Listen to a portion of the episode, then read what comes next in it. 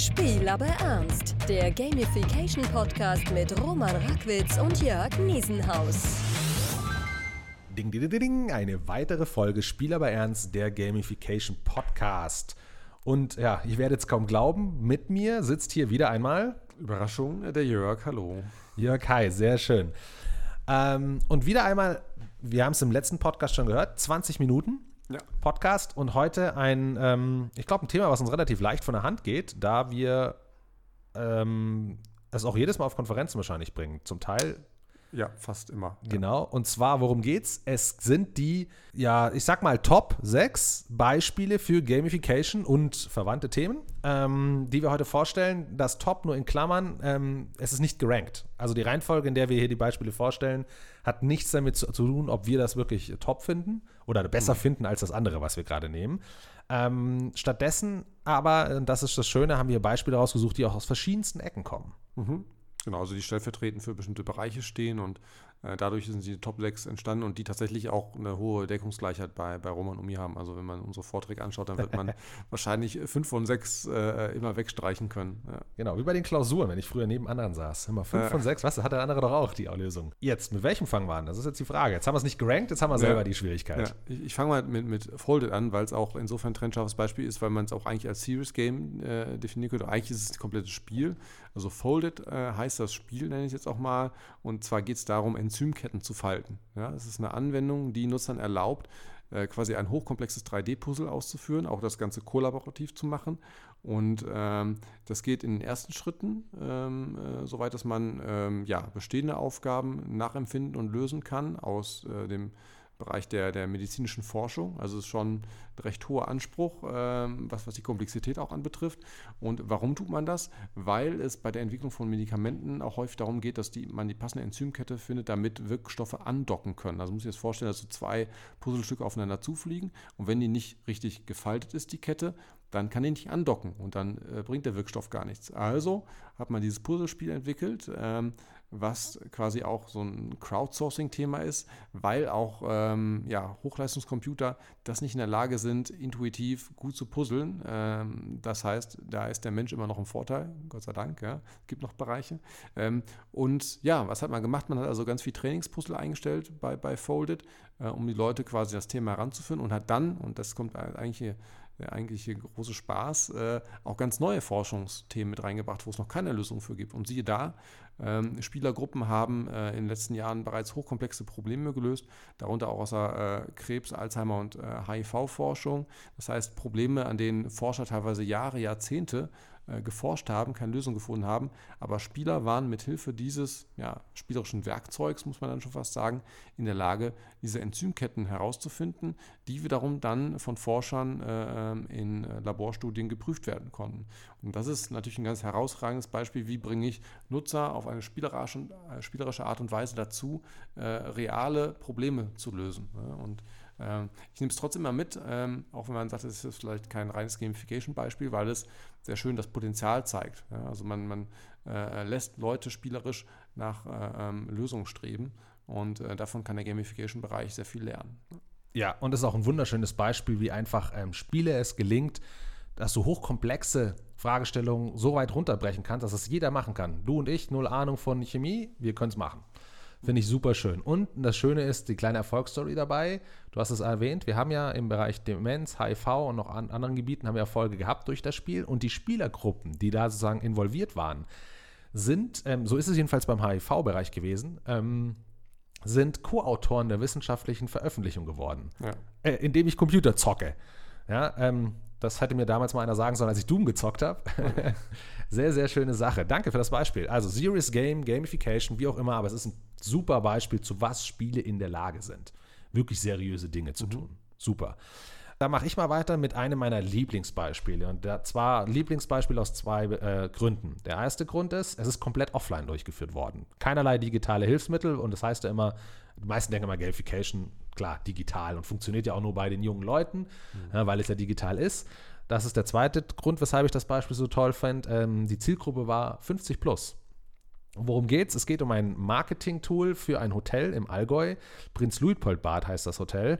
Und da ging es, ging es darum, wie, oder die Fragestellung war, wie kann man aus dem klassischen Kundenbindungsprogramm, die man also kennt, diese klassischen Loyalitätsprogramme, du übernachtest so und so viele Nächte, bekommst deine Nacht umsonst oder ein Essen umsonst, wie kann man dem entkommen? Denn das Problem ist, jedes Hotel hat diese Programme. Und das Hotel, was die größte Kriegskasse hat, kann dieses Spiel bis zum Ende äh, spielen. Alle anderen nicht. Die können da nicht mitgehen und immer schneller eine freie Nacht bieten für weniger Nächte. Ähm, also eigentlich ein zerstörerisches System und ein Bestechungssystem. Wieso, wieso heißt das eigentlich Loyalitätsprogramm? Keine Ahnung. Das ist eigentlich Bestechung. Ähm, auf jeden Fall, was hat das Hotel gemacht? Das Hotel Prinz Luitpoldbad hat als Theme so ein bisschen Mittelalter und Ritter. Ja? Prinz Luitpold. Ähm, es, gibt eine Ritter, es gibt Ritterrüstungen, es gibt eine Tafelrunde. Also das ganze Hotel ist so ein bisschen auf dieses Mittelalter gemacht und haben die sozusagen aufgegriffen. Und ähm, im Loyalitätsprogramm, woanders hast du immer diese klassischen Bronze-, Silber-, Gold-Status. Der, äh, dort verdienst du und in dem Hotel verdienst du dir den Status des Knappen und des Ritters. Jetzt ist ja der Punkt, jetzt haben die sich gedacht, okay, ähm, und da finde ich es sehr authentisch auch. Warte mal, Ritter, da musst du aber auch was dafür tun. Also kann nicht einfach so Ritter sein. Ritter haben ja auch eine Verantwortung den Armen und Schwachen gegenüber. Also, wenn man sozusagen sich diesen Status, ja, durch Nächte, die man dort verbracht hat, verdient hat in dem Hotel. Früher war das so, dann hattest du alles erledigt. Du warst Ritter und dann hast du deine Belohnung bekommen. Jetzt war es so, dass der Hotelier gesagt hat, nee, Moment mal, du musst uns zeigen, dass du es aber auch wert bist, ein Ritter zu sein. Das konnte er vor allem deswegen machen, beziehungsweise hm, wurde es deswegen authentisch, weil die Hotelsfamilie, äh, die Hoteliersfamilie selber sehr dafür bekannt ist. Auch immer wieder Veranstaltungen macht, um Spenden zu sammeln und andere Dinge. Er hat sozusagen per Hand, also man kann es selber nachlesen, wenn man mal googelt, Prinz Luitpoldbad Gamification, dann wird man das finden. Ähm, er hat in einem Beitrag auf seinem Blog eben das auch genauer beschrieben. Deswegen verzeiht, wenn ich jetzt die ganzen Zahlen und Fakten nicht genau habe. Die könnt ihr dort nachlesen. Auf jeden Fall war es so, dass er irgendwie knapp unter 400 Briefe, glaube ich, geschrieben hat und eben diese Aufgabe gestellt habt. Ihr seid Ritter, ja, jetzt tut was dafür oder beziehungsweise beweist, dass ihr es auch wert seid. Und Leute haben geantwortet. Und zwar auf verschiedenste, aus unterschiedlichster Art und Weise. Die einen haben gesagt, hey, hier, wir haben Geld gespendet, haben die Kopie des Schecks oder des, des, des Bankauszugs mitgeschickt. Die andere haben wiederum gesagt, hey, wir haben dort und dort mal geholfen. Ja? Oder ein anderer hat irgendwie, wenn ich mich recht erinnere, war die Story so, dass er geschrieben hat, er hat drei Wochen lang einer älteren Dame jeden Tag vor seinem Haus über einen Zebrastreifen geholfen. Ähm, später kam raus, dass es seine Frau war.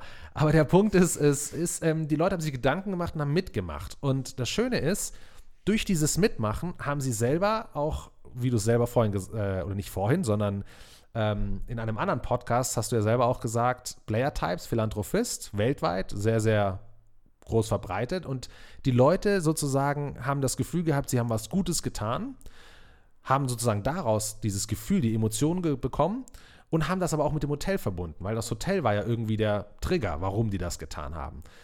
Und ähm, somit haben die eine emotionale Verbindung mit dem Hotel aufgebaut, mit dem Kundenbindungsprogramm und waren auch stolz darauf.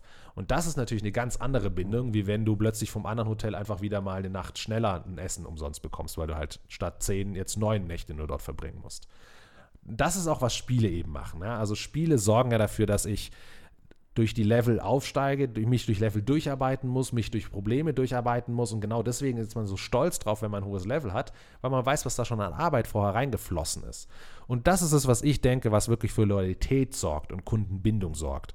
Meiner Meinung nach ein super Beispiel dafür, was die Mechaniken angeht, also dass man merkt, wie die Psychologie des Users, äh, des Menschen funktioniert, nämlich eben nicht, mach alles einfacher, sondern eben so, wie es im Spielsport Hobby ist.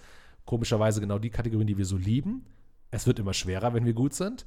Und gleichzeitig ist es nicht digital umgesetzt worden und es ist für eine ältere Zielgruppe. Auch das wieder etwas, was ich immer wieder überall erzähle. Gamification funktioniert bei 8-Jährigen genauso wie bei 80-Jährigen. Das zum Marketingbeispiel. Ja, dann machen wir weiter mit einem Beispiel aus der ja, realweltlichen Umgebung. Insofern, dass es einfach draußen unter freiem Himmel steht.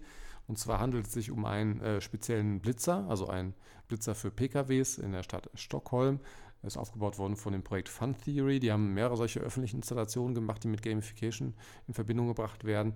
Und dieser Blitzer ist insofern besonders, als dass er alle Fahrzeuge, die vorbeifahren, blitzt, egal ob sie zu schnell sind, ob sie regulär äh, in der Geschwindigkeit sind. Alle werden geblitzt. Warum ist das so? Ähm, ist ganz einfach. Und zwar alle, die zu schnell fahren, ja, zahlen in eine Lotterie ein also es geht dann nicht an die Stadtkasse, so wie bei uns, sondern äh, zahlen eine Lotterie ein. Und alle, die, die normal, in einer normalen Geschwindigkeit dort vorbeifahren, werden geblitzt und in die Lotterie aufgenommen und können dann den Ertrag, den die Rasa generiert haben, gewinnen. Und die, diese Blitze hat man aufgestellt an besonders äh, befahrenen Straßen, wo viele Raser unterwegs waren ähm, und wo man da große Probleme mit hatte. Ähm, das hat so gut funktioniert, äh, dass es schon fast äh, wieder ein anderes Problem generiert hat, weil es wollten dann so viele Leute dort geblitzt werden und natürlich auch an der Lotterie teilnehmen, dass ganz viele etwas zu langsam vielleicht auch dort vorbeigefahren sind und es dort dann immer einen Stau gab. Also äh, auf jeden Fall eine deutliche Verhaltensänderung spürbar äh, an dieser Straße. Ähm, aber wie ich finde, eine sehr schöne Idee. Ein ganz einfaches Spielprinzip adaptiert, ja, auch dieses Zufallsprinzip. Also ich könnte derjenige sein, der was gewinnt, wenn ich da ähm, mich an diesen Verhaltenskodex halte. Ähm, und das ist, äh, finde ich, ein ganz hervorragendes Beispiel auch für, für kleine Mechanismen, die man im öffentlichen Raum ähm, ja, einsetzen kann. Ja, ein super Beispiel. Ein weiteres ist ähm, ein Thema oder etwas, was ich glaube uns beiden, Jörg und mir, sehr am Herzen liegt, und zwar Quest to Learn. Mhm. Denn es ist Bildung. Ich selber habe so mein ja, eher ja, gebrochenes Verhältnis zur Schule. Und äh, Quest to Learn sozusagen ist eine reale Schule, Highschool, glaube ich, mhm. aus den USA, die sozusagen Bildung komplett neu gedacht hat und nicht nur versucht hat zu sagen, okay, wir haben unser klassisches Bildungssystem, wie können wir Spielelemente nutzen, sondern die haben sich gesagt, was wäre, wenn es kein klassisches Bildungssystem gibt und wie kann man dann Bildung dazu nutzen. Und das Schöne ist, weshalb mich das Beispiel dir auch freut, Jörg hat es vorhin vorgeschlagen, dass wir das doch nehmen sollten und definitiv gehört das mit dazu, denn letztes Jahr waren wir auf dem Gamescom-Kongress und da war eine Lehrerin ähm, aus der Schule Quest to Learn, die mhm. auch darüber gesprochen hat. Wir haben auch ein Interview mit ihr gemacht, das wurde auch aufgezeichnet per Video, kann man auf der Gruppe, Facebook-Gruppe Spiel aber ernst noch nachschauen, muss man ein bisschen runterscrollen. Und Quest to Learn, was machen die? Das Schöne ist, also erst einmal haben sie die Terminologie übernommen. Das könnte man, da könnte man jetzt sagen, naja, ist ja ein bisschen lame nur das. Ja, erstens war das natürlich nicht alles. Und zweitens ist ein ganz großer wichtiger Punkt, den kon richtigen Kontext zu schaffen bei den Usern, die daran teilnehmen den Teilnehmern in einer, innerhalb eines Gamification-Projektes. Und allein, wenn ich die Terminologie ändere, ähm, wenn also gewisse Dinge nicht mehr Klausur, Test heißen, sondern halt Missionen, die erfüllt werden. Und selbst wenn das natürlich erstmal nur oberflächlich ist, hilft es dabei, einen Trigger zu setzen, um jemandem zu helfen, raus aus diesem klassischen Schulbildungssystem denken zu kommen. Oder immer das Gefühl zu haben, oh, ich hocke in der Schule und muss jetzt meinen Test schreiben. Das ist das Erste. Das zweite ist, dass dann natürlich gewisse Grundmechanismen aus dem Spiel mit rübergebracht wurden. Heißt zum Beispiel, jeder, der jetzt selber schon mal gespielt hat, kann sich das vorstellen. Also wahrscheinlich jeder unserer Zuhörer hat hier Mario World gespielt oder Tetris. Und das Schöne ist, alles ist ein Test, während du es spielst. Ja, du schaffst ja nicht ein Level und dann heißt, hey, Level geschafft, so und jetzt musst du aber nochmal testen, ob du wirklich es kapiert hast. Ja, sondern einfach, weil du Fortschritt erlebst in dem ganzen Spiel, ist das ja schon der Beweis, dass du dir Herausforderung verstanden hast, Fähigkeiten antrainiert hast, wie auch immer. Und das hat sich Quest to Learn auch zu eigen gemacht. Also sozusagen das ganze Schuljahr an für sich ist der Test. Oder es gibt andersrum, es gibt gewisse Missionen und der, der Fortschritt innerhalb der Mission ist eben, als ob du eine Klausur schreibst und diese bestehst. Anders würdest du es ja nicht können. Hm. Dadurch hast du schon nicht mehr dieses klassische, ich nenne es immer gerne Bulimie-Denken, äh, lernen. Bulimie denken auch, ja. also Bulimie lernen, weil das wird alles sofort rausgeschmissen aus dem Kopf, sobald dieser blöde Test geschrieben ist. Und das hat man dadurch einfach nicht. Zweitens gibt es über diese ähm, Missionen sozusagen ähnlich wie beim Spiel. Es ist nicht so, dass alle jetzt sozusagen alle das gleiche lernen müssen, sondern du hast Probleme, die du lösen musst. Du, du findest dich als Teams zusammen und dadurch entstehen automatisch Rollen, die Leute, die die Schüler selber einnehmen können und auch eine gewisse Verantwortung darf dadurch innerhalb eines Teams übernehmen. Und das ist einfach insgesamt, also da gibt es noch einiges andere, kann man auch super viel nachlesen, aber insgesamt ist das einfach, ja, sagen wir mal, es reden mal alle von immersiv, interaktiv, dass das das Tolle ist, weshalb die neuen Technologien ja so gut im Spielbereich immer ankommen. Ja, Quest to Learn hat es einfach mal übersetzt auf das Bildungssystem und jetzt nicht, dass alle das immer denken. Also es sieht nicht so aus, als da hängen nicht alle Schüler ständig mit Virtual Reality Brillen rum oder nur vom Computer. Überhaupt nicht. Es gibt genug Videos auf YouTube, kann man sich anschauen. Also ein sehr, sehr schöner Ansatz. Ich weiß nicht, Jörg, hast du noch was dazu?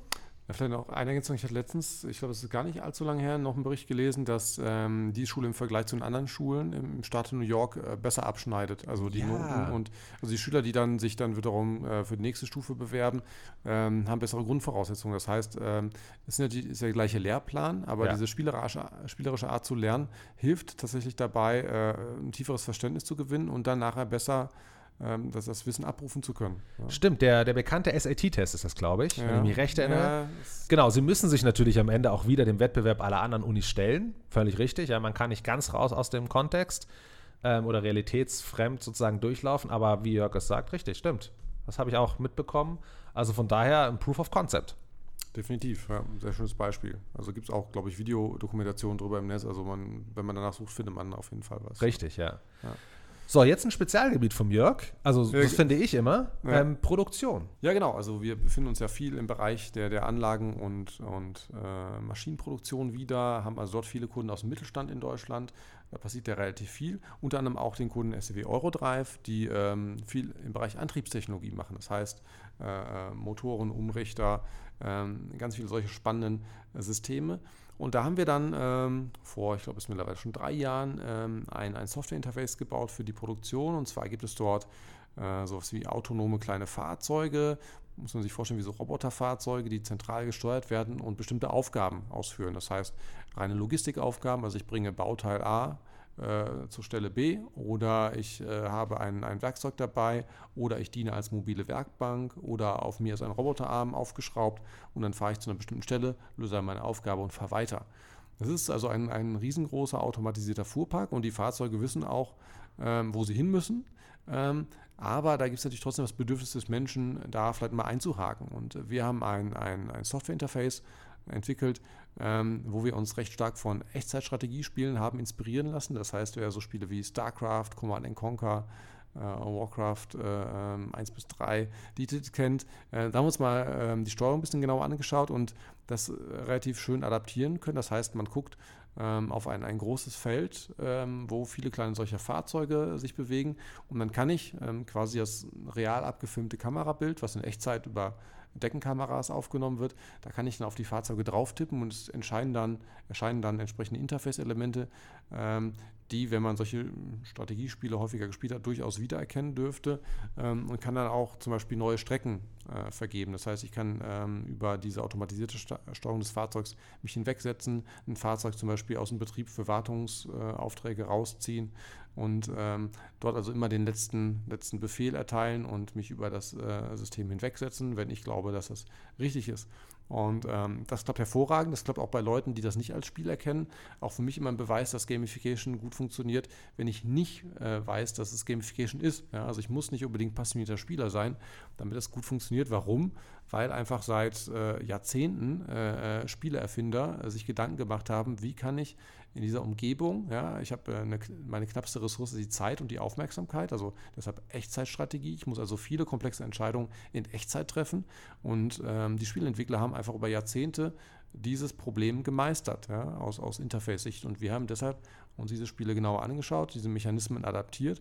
Und jetzt kann man ja in einer, in einer großen äh, Maschinenhalle, in einer Fabrikhalle diese Fahrzeuge so steuern wie sonst in StarCraft. Und das macht uns natürlich unheimlich große Freude, aber auch zu sehen, dass es, wie gesagt, losgelöst von Spielerfahrung einfach gut funktioniert, weil sich diese Mechanismen in Spielen schon lange, lange erprobt haben. Also ich finde, gerade bei diesem Beispiel müsste ja das Ingenieursherz Deutschlands höher schlagen, ja, wo es da sonst immer heißt, Spiel, nein, wir arbeiten hier seriös. Ähm, das eine mit dem anderen überhaupt nichts zu tun. Für mich eine Art Leuchtturmbeispiel, wie man wirklich auch in Bereichen Gamification einsetzen kann, wo man wirklich denkt, da hat das eigentlich nichts zu suchen. Aber optimal. Jo, auch ich ende mit einem ähm, Projekt, was bei uns aus unserem Hause kam. Das ist jetzt ein bisschen, ähm, ja, ihr entschuldigt bitte, liebe Zuhörer, dass man natürlich hier auch Projekte von sich nennt. Das aus zwei Gründen. Der eine Punkt ist, ich meine, sind wir ehrlich, ja, wir haben hier von Top 6 gesprochen. Ja, und wenn wir nicht stolz auf unsere eigenen Projekte wären, dann wäre das schon ein bisschen schade. Und zum anderen aber auch, um das ein bisschen abzuweichen wieder, ist natürlich immer noch der Mangel an, an Cases einfach. Ja? Also die, es ist, geht nach wie vor ist viel Aufklärung im Bereich Gamification unterwegs, ähm, Projekte wirklich umzusetzen und auch wirklich Projekte, die, auf die man, die man getrost zeigen kann. Also wo einfach der Kunde auch den Weg mitgegangen ist und nicht irgendwann zwischendurch abbricht oder man eben einen, nur tausend Kompromisse eingehen muss. Ich denke, das kann man einfach mal ganz ehrlich so sagen. Die gibt es nicht so viele. Und von daher muss man einfach da auch auf das zurückgreifen, was man hat. Und ähm, von Kunden gesprochen, die keine Kompromisse eingehen, komme ich zu meinem Beispiel und das ist für mich Sell and Pick. Sell and Pick ist eine Software für die Gastronomie, entwickelt von jemandem, vom Andreas Steinbeißer, der sehr lange in der Gastronomie mit unterwegs war, hat Sausalitos eigentlich von Anfang an mit aufgebaut. Also er war von Anfang an Teil des Teams, fast von Anfang an. Er hat eben eine Software entwickelt oder sein Ziel war es, eine Software zu entwickeln, die Restaurants hilft. Einmal, dass die Leute, dass die Kellner, die Schichtleiter, die Barkeeper, ihren Job etwas gezielter ausführen können, dass sie mehr miteinander kollaborieren, sich selber weiterentwickeln können, dass die Kommunikation besser läuft und das natürlich gerade auch in einem schwierigen Umfeld. Ich meine, wir alle kennen das, nicht wir alle, aber viele wahrscheinlich, die auch gerade zuhören. Ich meine, man arbeitet immer mal in der Gastronomie als Student oder wie auch immer. Die Fluktuation ist hoch. Es ist kein leichtes Umfeld. Diese Software sozusagen ist dafür gebaut worden, dass sie unterstützend da ist, während ich meinen Job mache. Das heißt, sie lenkt mich nicht ab sondern ich mache meinen Job und die, Info die Software ist da, um mir dann in dem Moment, wo, es ich, wo ich es für nötig halte, mir die Information zu geben und zwar auf eine Art und Weise zu geben, dass ich Muster erkennen kann, dass ich weiß, worin bin ich gut, worin bin ich nicht so gut, was ist aber gerade gefragt. Kann ja sein, dass ich irgendwo gut bin, aber es gar nicht so wichtig ist gerade. Dann kann ich selber entscheiden, egal, mache ich trotzdem damit weiter oder orientiere ich mich um, was für Aufgaben sind noch nicht erledigt, wo könnte ich anderen helfen, diese Aufgaben besser zu erledigen, wo ähm, macht es gerade Sinn, dass ich mir vielleicht mal eine Verkaufshilfe mit angucke oder eine Produkthilfe. Also in der ganzen Art und Weise. Das kann man so ein bisschen an, äh, sich überlegen, transferiert so ein bisschen wie Runtastic. Also man bekommt sehr viel Daten aus allen möglichen Dingen, ja, Aktivitäten, die man macht. Beim Rantastic ist ja Laufen, hoch, runter, Länge, Marathon, Sprint, schnell, Höhenmeter, was auch immer. Genau diese ganzen Daten sammelt man eben über die Sell Pick Software auch und dann kann man privat in seinem eigenen Profil diese Daten ansehen, bekommt sie auch ausgespielt, also dass man auch gewisse Muster erkennt, Zusammenhänge erkennen kann, um dann einfach zu reagieren, wenn man möchte. Also Autonomie ist ein ganz großer Punkt in dieser Software und der persönliche Fortschritt. Das ist zwar einer der Punkte, die, die, die mir einfach mit am wichtigsten sind, weil ich glaube, da entspringt die intrinsische Motivation am ehesten aus dem Wunsch nach persönlichem Fortschritt. Und wenn der stimmt, dann bin ich offen für alles Mögliche. Ob das jetzt Wettbewerb ist, Kollaboration ist, Erfüllung ist von Dingen, Neues ausprobieren, erkunden, was auch immer. Und das Schöne ist wirklich, man muss sagen, dass äh, Sell Pick war für mich oder Andreas Steinbeißer als Person genannt, war für mich der erste Kunde, der nicht gesagt hat, hier, ich habe was Fertiges, jetzt gamifiziere das bitte mal, sondern wirklich, man konnte von vornherein das Konzept nutzen, die Software drumherum bauen. Und dann gab es noch ein zweites Learning, und zwar klar, ich, ich, man geht dann immer mit dem Gamification-Konzept ran, es gibt natürlich noch eine andere Welt und das ist die der Manager sozusagen, ja, ähm, die, die nicht in der Software direkt ähm, teilnehmen, sondern die, die eigentlich mit dem Verhalten der Kellner, die ja durch die Software ein bisschen beeinflusst wird, beziehungsweise gefördert wird, die ja damit leben müssen. Ja? Oder die natürlich den Wunsch haben, nein, meine Kellner sollten anders regeln oder jetzt haben wir einen Wechsel in der Strategie, Unternehmensstrategie, es muss anders laufen oder halt die Entscheidungen treffen müssen aufgrund des Verhaltens der Leute. Sell Pick hat da sehr, sehr viel auch geforscht, nachgefragt, also sehr, sehr stark mit den Kunden zusammengearbeitet und hat dementsprechend später ein Cockpit entwickelt. Eine ganze Zeit, nachdem das Konzept eigentlich schon auf der Straße war, und ähm, noch nicht so richtig geflogen ist. Also es war zwar nicht unerfolgreich, ja, also es, ähm, Ketten, die nutzen das, aber der Punkt ist, sie haben dann das Cockpit, ein Cockpit entwickelt, das gibt überhaupt, also sozusagen, das ist, das muss man sich vorstellen, wie jeder, der das vielleicht Dungeon Master kennt, ja, also aus der, äh, der Schwarze Auge, Dungeons Dragons, so die, die User haben ihr eigenes Blatt vor sich, ihr eigenes Dashboard, die Performance und dann gibt es aber diesen Dungeon Master, der natürlich einen Überblick über alles hat, um überhaupt zu wissen, war das jetzt sinnvoll, mal kommen die Leute noch mit, stimmt die Story. Und da muss man auch ganz klar sagen, wenn du Projekte einführst und dann in Unternehmen, ist der eine Punkt die Frage natürlich, wie die Leute mit interagieren. Der andere Punkt aber auch, nimmst du das Management nimmt. Also ja, bleibt es nicht an den Grenzen der Abteilung hängen, sondern kannst du es integrieren? Ist es nachhaltig? Und das hat Sell Pick meiner Meinung nach super gemacht. Heißt, für mich war das persönlich ein super Learning. Also ich bin danach eigentlich selber zum Kunden geworden. Ja, und das ist für mich, klar, so ein Lieblingskunde. Also so eine so eine Kombination. Andreas Steinmeister, falls du zuhörst, ich danke dir. Das war für mich ein Riesenerlebnis. Schau immer noch gerne bei denen im Büro vorbei. Die sitzen auch in München. Also vielen, vielen Dank dafür. Und ähm, also nachdem das in der Gastronomie so funktioniert hat, die gehen jetzt auch, soweit ich weiß, in Einzelhandel wollen die rüber. Mhm. Ja, weil da bist du ja auch wieder im Bereich Verkäufer, ähm, mhm. Messungen und ähm, vieles andere. Also von daher sehr, sehr toll und ein gutes Beispiel dafür, dass man auch als Gamification Designer, Jörg ist da schon weiter als ich, ähm, er ist auch in anderen Bereichen unterwegs, die da, glaube ich, noch herausfordernder sind, aber auf jeden Fall, du designst nicht nur für die eigentlichen Nutzer in erster Linie, die direkt das System nutzen, sondern eben auch für alle drumherum, die dadurch beeinflusst mhm. werden ja, und irgendwelche Konsequenzen damit einfach zu tun haben. Äh, 20 Minuten waren angekündigt, 26 sind es jetzt gleich. Von daher, ähm, ja, vielen Dank. Wir hoffen, das hat euch wieder gefallen. Wenn euch unser Podcast gefällt, dann bitte Reviews, wo immer ihr es anhört, auf, auf, ob auf Android oder auf iOS. Gebt uns Reviews, wenn es geht. Also Feedback, auch Sterne, hilft natürlich immer, ähm, dass der Podcast selber einfach auch weiterhin gefeatured wird und wir dadurch noch mehr Learnings bekommen, noch mehr Feedback bekommen und ihr am Ende noch bessere Inhalte. Und darum geht es am Ende. Oder Jörg? Ja, lasst uns auch gerne wissen, wenn ihr eigene Themenideen habt, äh, Vorschläge, Fragen, äh, auf die wir dann gerne eingehen können in den kommenden Podcasts. Also vielen Dank und bis zum nächsten Mal. Bis dann, ciao. Tschüss.